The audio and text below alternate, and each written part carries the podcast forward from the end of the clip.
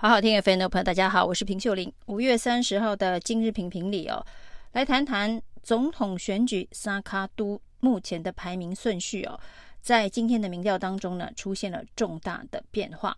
原本呢，这一个确定的三脚督包括了赖清德、侯友宜跟柯文哲哦，排名顺序一直都是赖清德第一，侯友宜第二，柯文哲第三呢、那有的时候柯文哲会跟侯友宜追得比较近。在三个百分点的误差范围以内哦，但是呢，最新的美丽岛电子报的民调，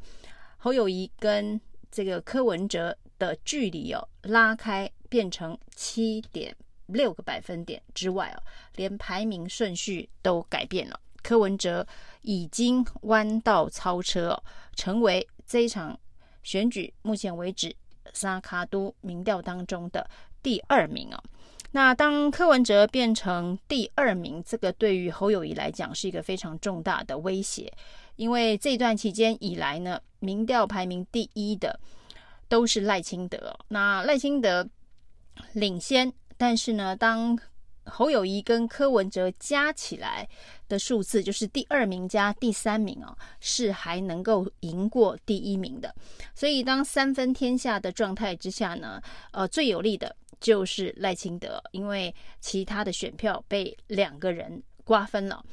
但是呢，当这一个选举越到最后关头哦，那为了要在一二名当中呢拼出一个比较有胜算的人选，通常会启动所谓的弃保。不管这个弃保的效应啊是主动发起，或者是呢这个选民自动去设想。到底怎么样子才能够让心目中喜欢的那个人能够当选呢？自动的有理哦。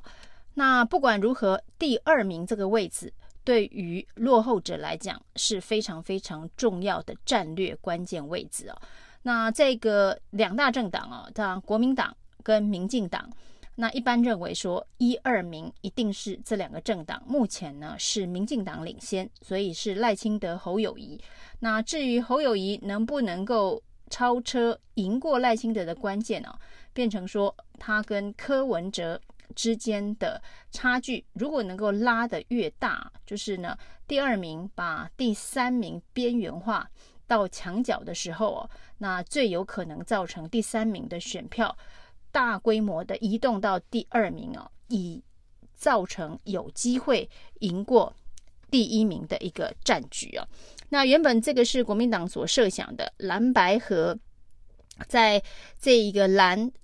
能够呃强势到一定的程度之后呢，再跟柯文哲谈整合，因为共同的目标如果是下架民进党的话。那也许呢，在一些区域立委的合作、合纵连横之下，是有机会在总统选举的格局里头呢，有合作的空间呢。这一直是朱立伦所设想的三阶段提名论当中的第三阶段呢。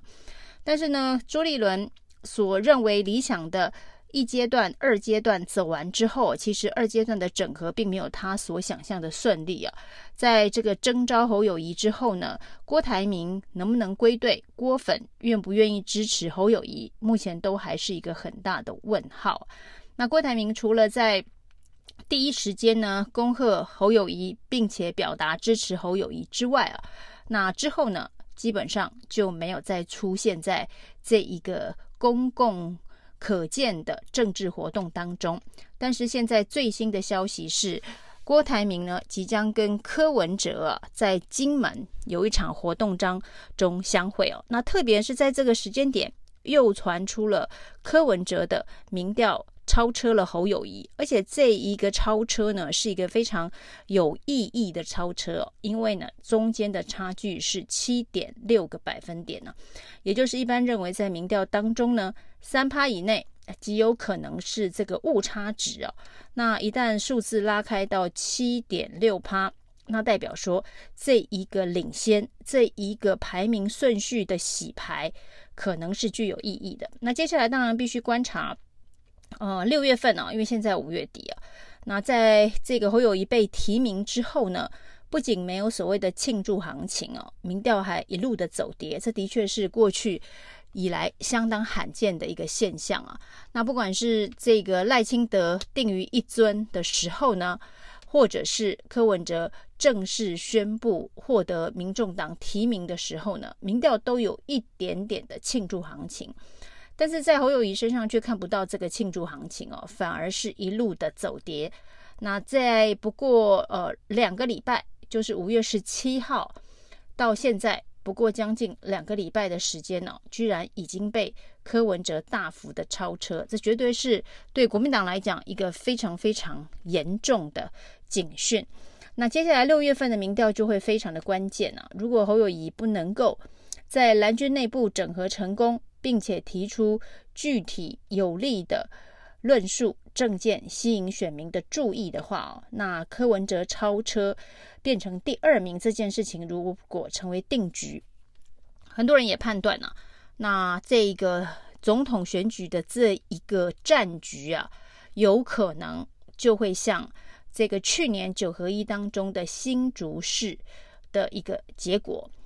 国民党当然最好的盘算呢，是跟这个九合一选举当中台北市萨卡都的模拟情况类似啊，就是蒋万安还是赢得了这个选举哦，牵制住这个黄珊珊的这个支持度哦，那最后呢，呃，也顺利的呃拿下台北市长。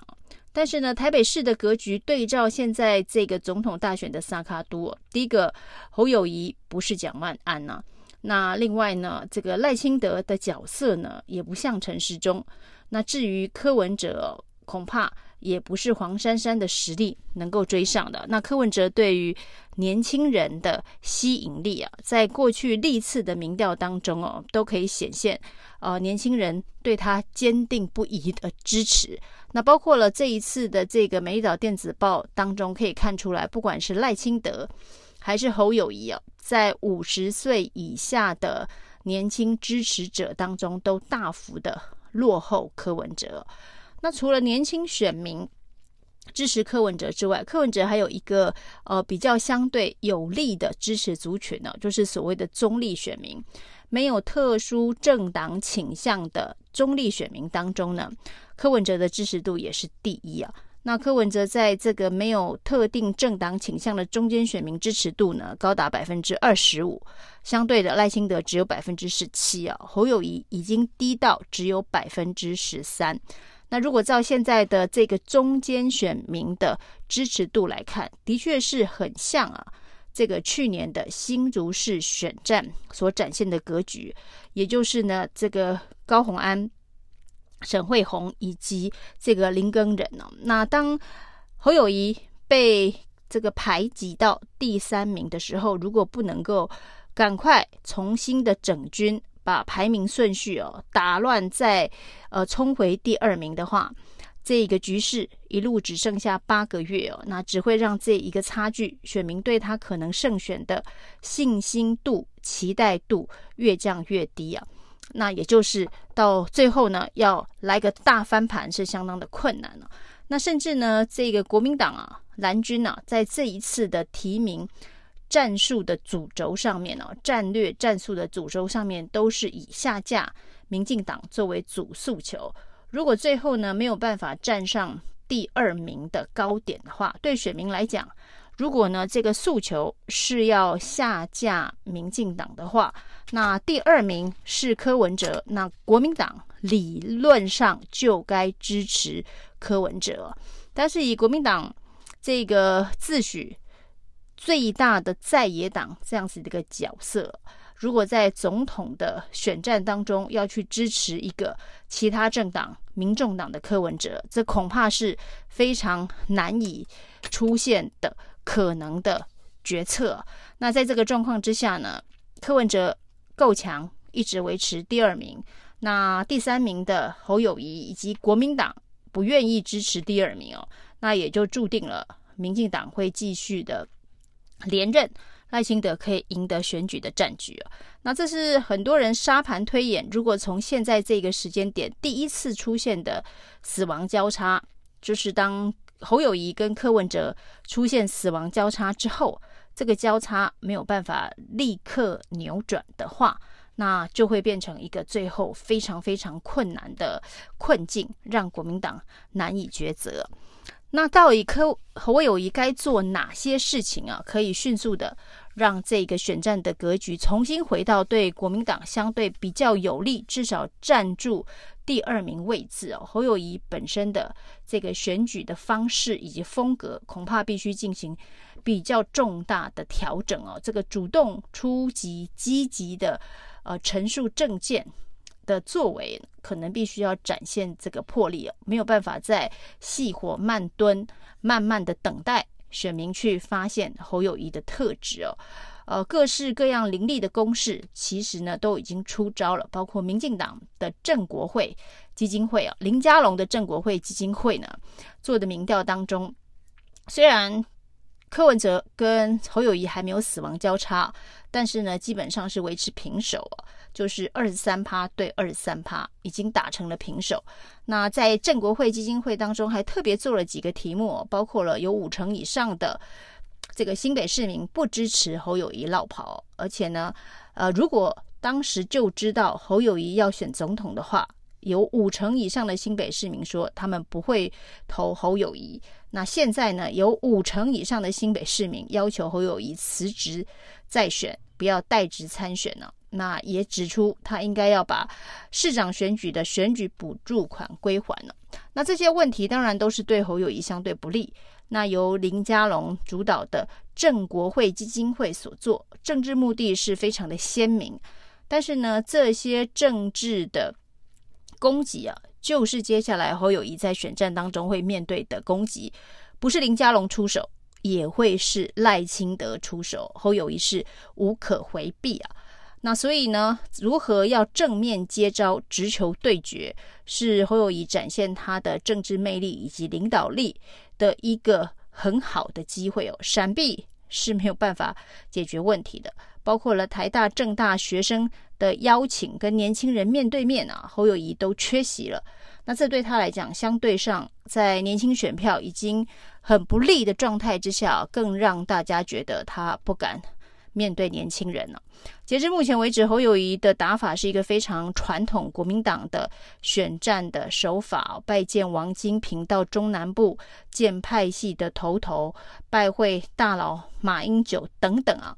那赖清德呢，是在传统的民进党的选战当中，试图找出一些跟年轻人连结的新政治的风貌。那当然，民主大联盟发生了非常多的争议，这把火到现在还没有停，会不会呢？反而延烧，伤到自己的基本盘，这值得观察。但是柯文哲一路走来的这个选战的打法，就是一个新政治的打法，他也做了一些调整，包括他在之前台北市长任内的一些争议比较大的这一个做法。也开始看得出来他的调整哦，所谓的进化的柯文哲，